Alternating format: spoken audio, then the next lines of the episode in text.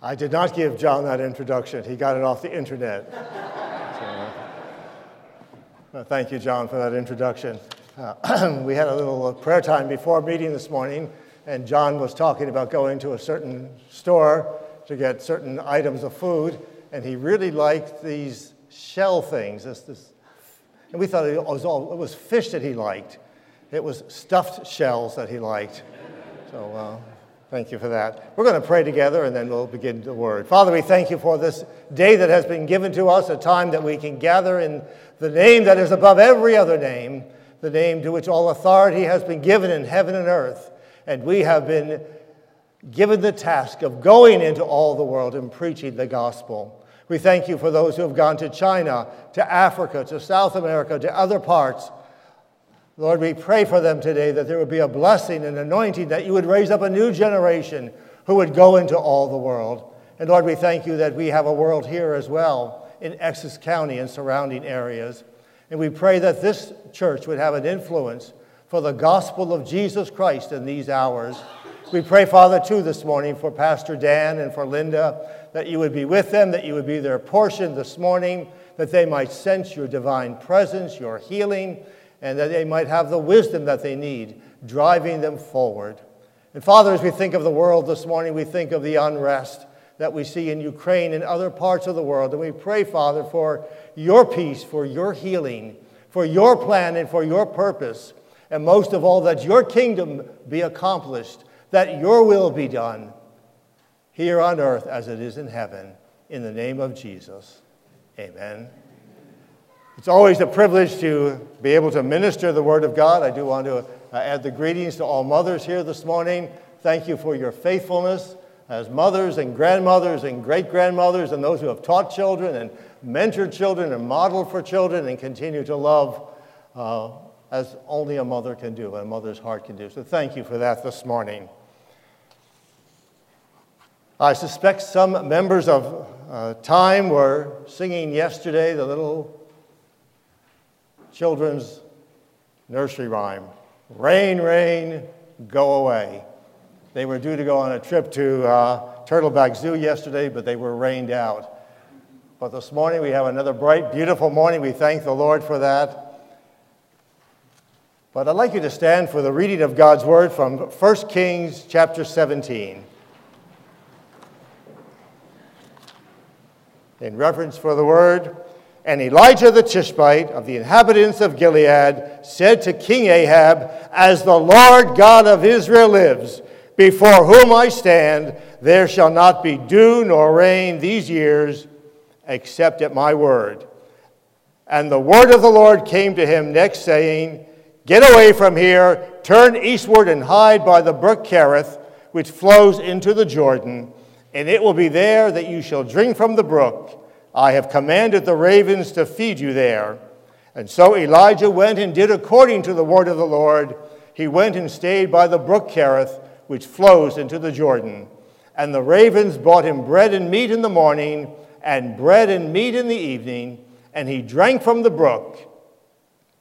And it happened after a while that the brook dried up because there had been no rain in the land. You may be seated.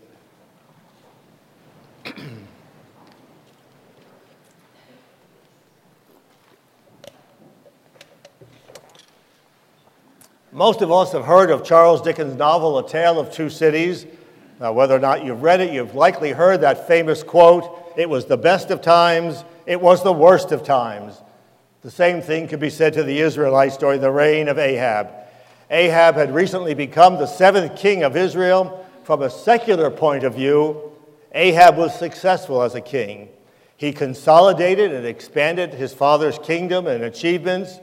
His reign was a time of power, of prominence, of economic prosperity. And so, from a secular point of view, it was the best of times. However, the Bible presents a different picture. All the recent kings of Israel were evil.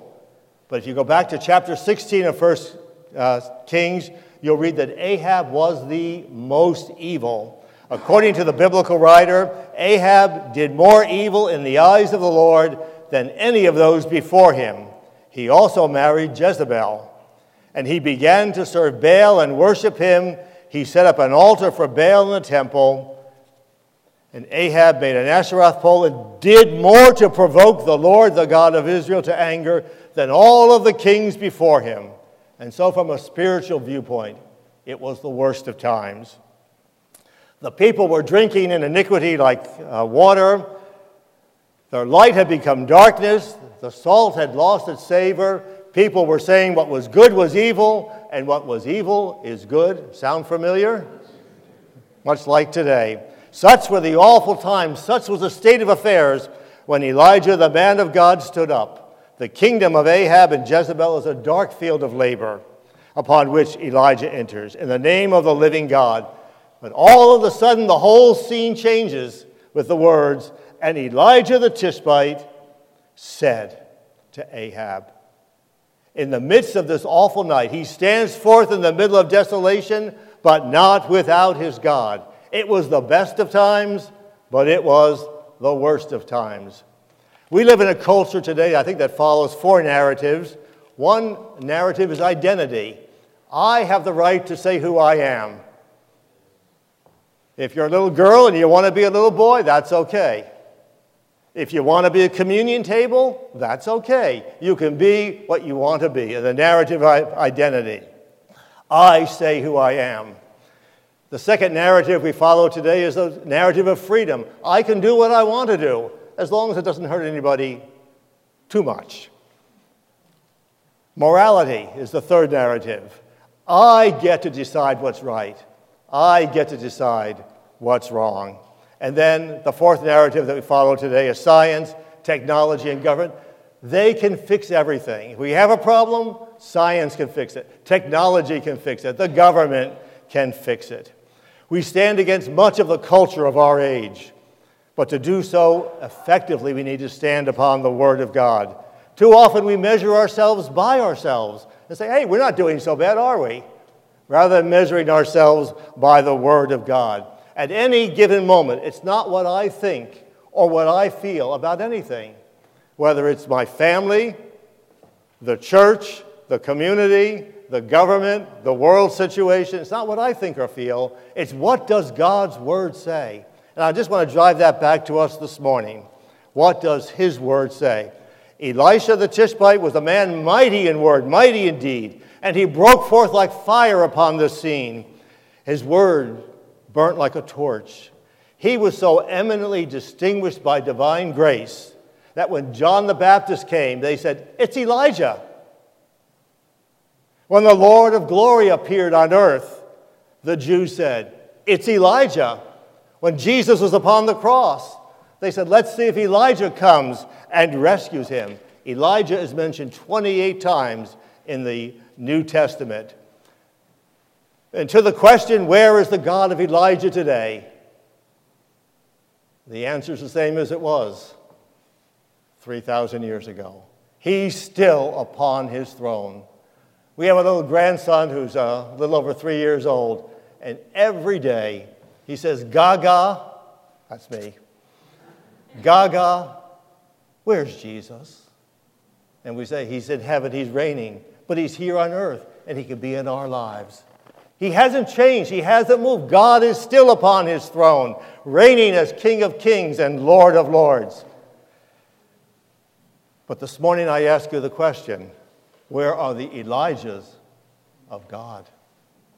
Where are the men and women of faith who will stand up and say, Thus saith the Lord? This is God's standard. It's not my word. It's not because I'm better. It's because this is what His word says, and I stand upon His word.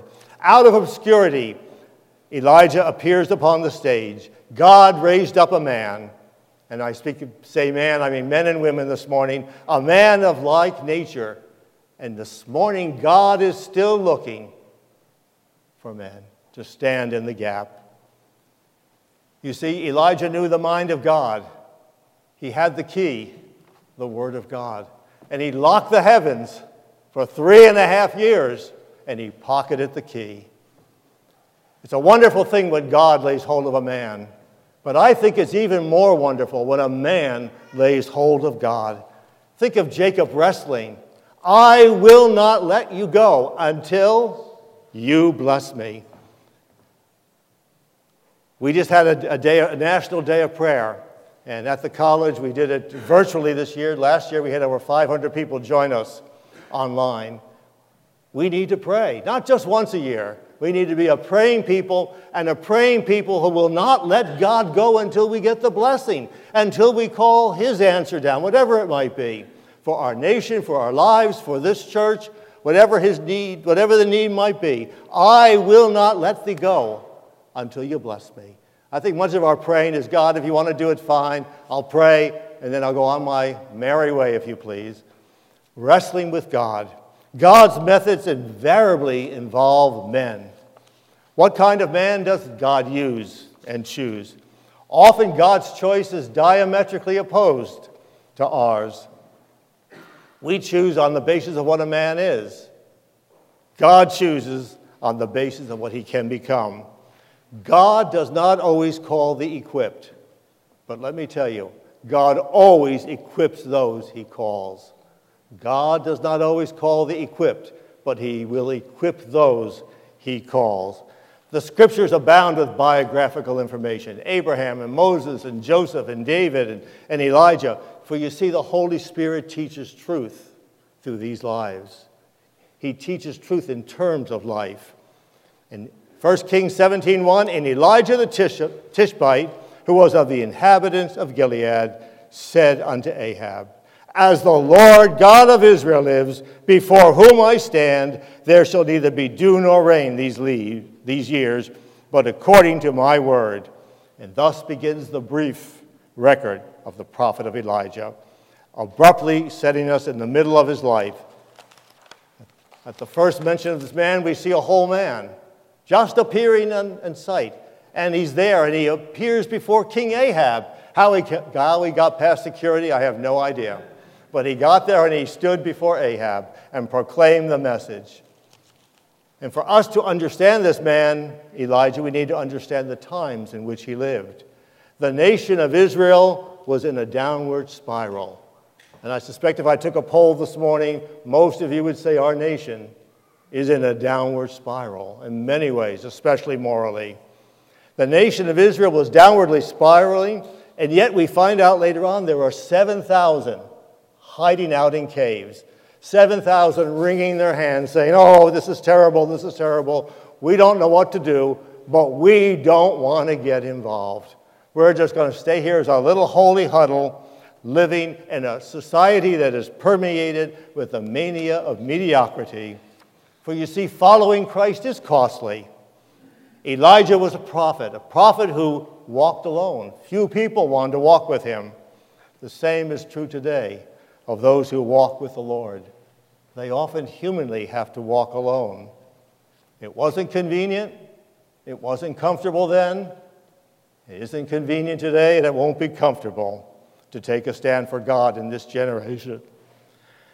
So, what makes him so effective in communicating with his generation? Let's begin with his name. Names in the Bible were very important. They teach us something, they carry a life lesson. Elijah being interpreted is Jehovah is my strength. What an excellent name. And indeed, he bore that name in truth. And yet, the Bible tells us over in James chapter 5 Elijah was a man of like nature. He's just like us. So I don't want to exalt Elijah too much this morning, but he's a man who was obedient to God, who was clothed with power and authority, and knew that God himself was his strength. He owned his greatness not to high birth or station or native place of renown. He was born from the text that we see in Gilead.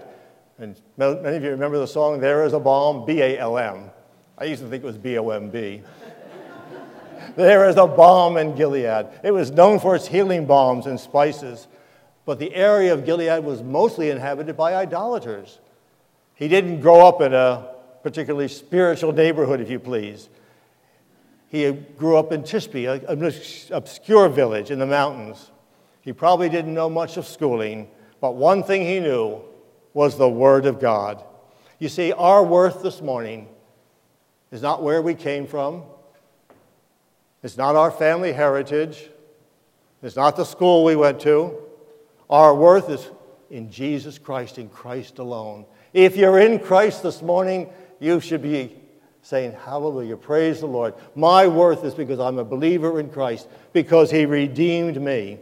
It's not my job, it's not my possessions, it's not my income, it's not my past, but being in Christ alone.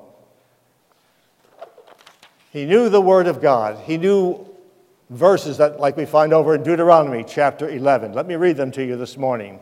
And it shall be, if you earnestly obey my commandments, which I command you today, to love the Lord and to serve him with all your heart, with all your soul, I will give you rain, early and latter rain. And you may gather your grain and new wine and your oil, and I will send grass in your fields, that you may eat and be filled. Verse 16 Take heed to yourselves, lest your heart be deceived, and you turn aside, lest the Lord's anger be aroused against you, and he shut up the heavens, so that there be no rain, and the yield of the land will produce nothing, and you will perish from the good land. If you obey the Lord, God's going to bless you. He's going to bless your land. You're going to have rain. If you disobey Him, the word to the Israelites was He would shut up the heavens. Elijah understood the word of God. James 5 tells us he prayed earnestly, he prayed fervently. That word is to the boiling point. Again, it's that earnestness in prayer. He prayed prayers framed for the ears of God. Not for others to hear, but for God to hear. His prayer was based upon the Word of God. And it's literally there in James chapter 5. He prayed prayer. We need right thinking about God. Spiritual awakening here can be costly. Elijah enters on the stage of, with a word of faith and power and he simply stands before the Lord our God, who is a living God. We just celebrated Easter a few weeks ago. We sing, Our God reigns. We say, He's alive. He is a living God. Baal was dead. They were worshiping Baal, a dead God. We have a living God, a living Savior. That should send us forth from this place into a new week to go into the world proclaiming the gospel. I had an opportunity to speak to our, our board of trustees about two weeks ago. We have 20 trustees at the college. And my theme was going into all the world. Jesus said, All authority is given to me. As you go into the world, preach the gospel. As you go. As you go into the world this afternoon, as you go into the world this coming week, let's proclaim the gospel of Jesus Christ. Elijah was a man reconciled to God. And he said, Before whom I stand. I'm looking at the clock this morning. We'll see how far we get with this message. Uh, but Elijah in public is, was my first point. And under that, the first point is Elijah was convinced of the reality of God. He was convinced that his God was real. And Elijah said, As the Lord God of Israel lives before whom I stand, his God was a God who was alive.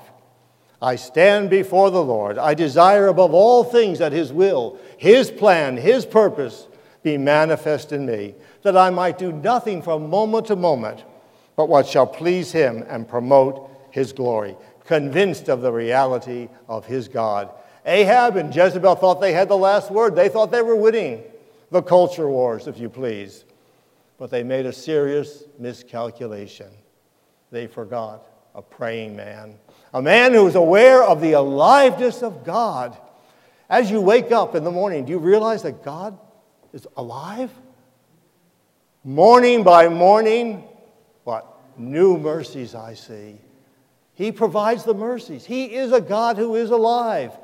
We're here, as, as we're reminded each Sunday, this is a resurrection day. We are people of the resurrection of the life. Jesus' resurrection and pointing forward to our resurrection one day. Christianity is the only religion that revolutionizes people. You cannot change society until you change the individual. And Elijah could stand before Ahab because he first stood before the Lord. You can stand before anything in your life. You can stand before anybody. You can stand before any circumstance if you know that your God is alive. He will be there. He will take, take you through it. He will be, His presence will be there. And God will get us into a place where He can use us. Jude reminds us to place ourselves in a place where God can bless us. Elijah proclaimed before King Ahab the judgment of God, and he expected what would happen would happen.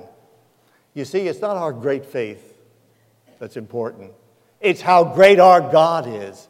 Yes, we need faith, the size of a mustard seed, but with faith in a great God. Your, do you have a great God today?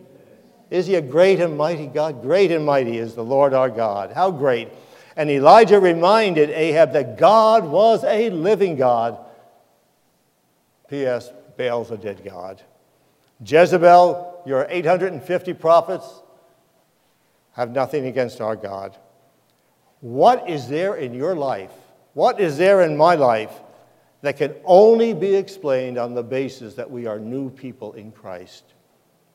What is there in your life that's such a reality that people look at that life and say, I don't know what it is, but there's something different in that life proclaiming to the world that God is alive. He was convinced of the reality of God. Secondly, he was convinced that he was a representative of God. The Lord God before whom I stand, God performs his miracle of ministry, his miracle of reconciliation to people. You know, Jesus went to heaven. Before he went to heaven, as I said, he said, All authority is given to me in heaven and earth. Therefore, go into all the world. And there's kind of a parable that's told that's kind of apocryphal that when he got to heaven, the angels rejoiced that he was in heaven and, and uh, said, You did a great job there, Jesus. You did everything you're supposed to do. Uh, what's your plan for continuing the work? And he said, I've committed it to my disciples. And in this apocryphal story, the question is asked what if they fail?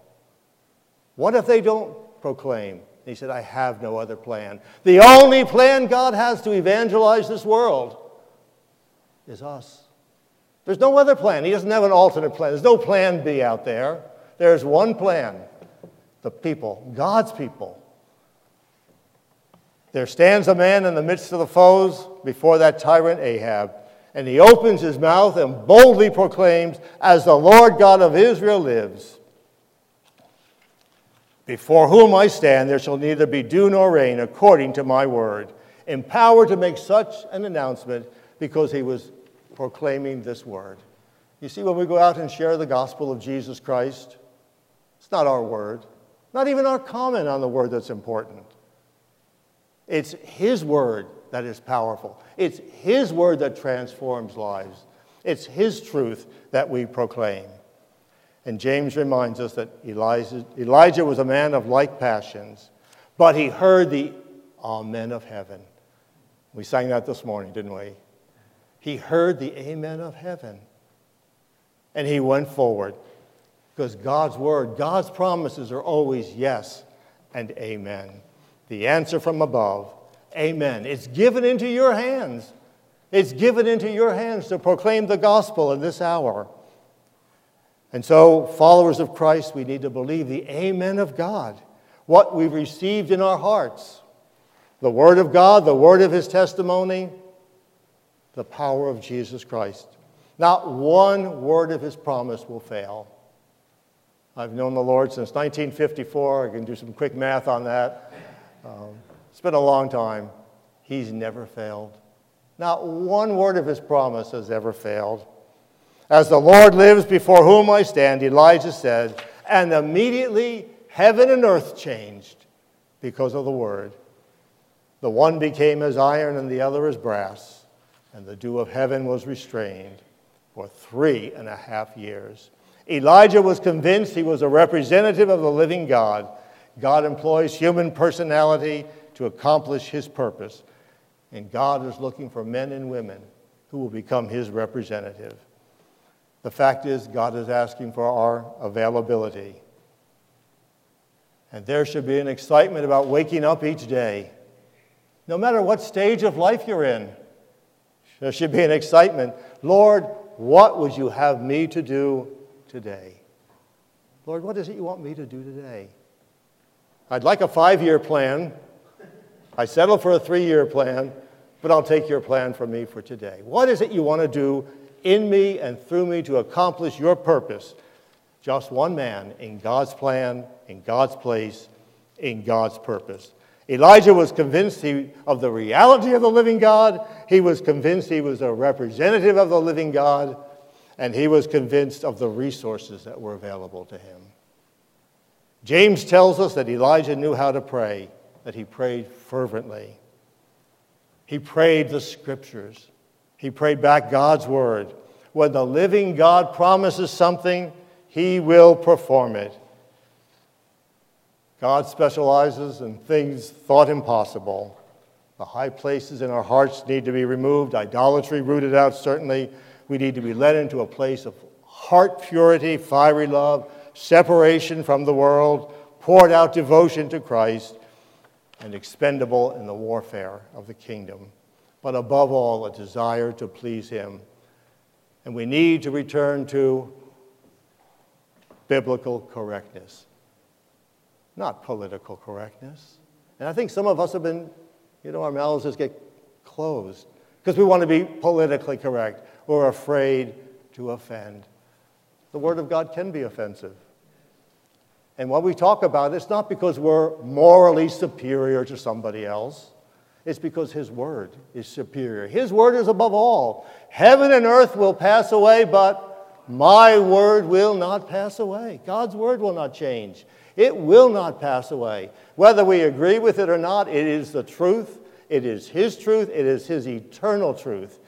And we rightly cannot tell people about the gospel if we don't speak about sin and the consequences of sin. Convinced of the reality of God, convinced he was a representative of God, convinced of the resources of God and his word, Elijah became a crisis prophet, a prophet of deed rather than a prophet of words. In zeal and honor for the Lord God, he had gone to Samaria. He confronted King Ahab, and there, in the presence of the king, declared with holy boldness, There shall be neither dew nor rain. And the whole country was soon filled with the report of this meeting.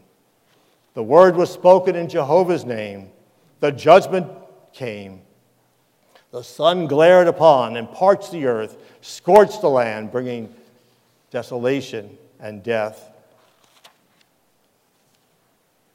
There's, a, there's more to the story than that, and I don't have time this morning. I was going to finish off the next few verses. Uh, but we know that Elijah is sent to the river Kerith. And I can just imagine if that was me, and I had stood before King Ahab and Jezebel and said, I'm locking heaven up by the word of God. And then God says, Go hide yourself. But, but Lord, don't you see what I just did for you in your kingdom? I stood before the king. And now you want me to hide myself? I'm thinking of incorporating palace ministries, perhaps, would be a good name. But I can almost hear his sandals walking toward Kerith at the word of the Lord. See, he obeyed the Lord. He knew things move, times change, God's call changes. It may be this day one thing, the next day, something else that God has for us. But He always leads us. And I'll tell you, He leads us in just the way we would want Him to lead us if we knew what He knows. Whatever you're going through this morning, wherever you are in your life this morning, if you knew what God knew, you would, knew. If you knew what God knows, you would ask Him to lead you exactly the same way He's leading you. There'd be no difference.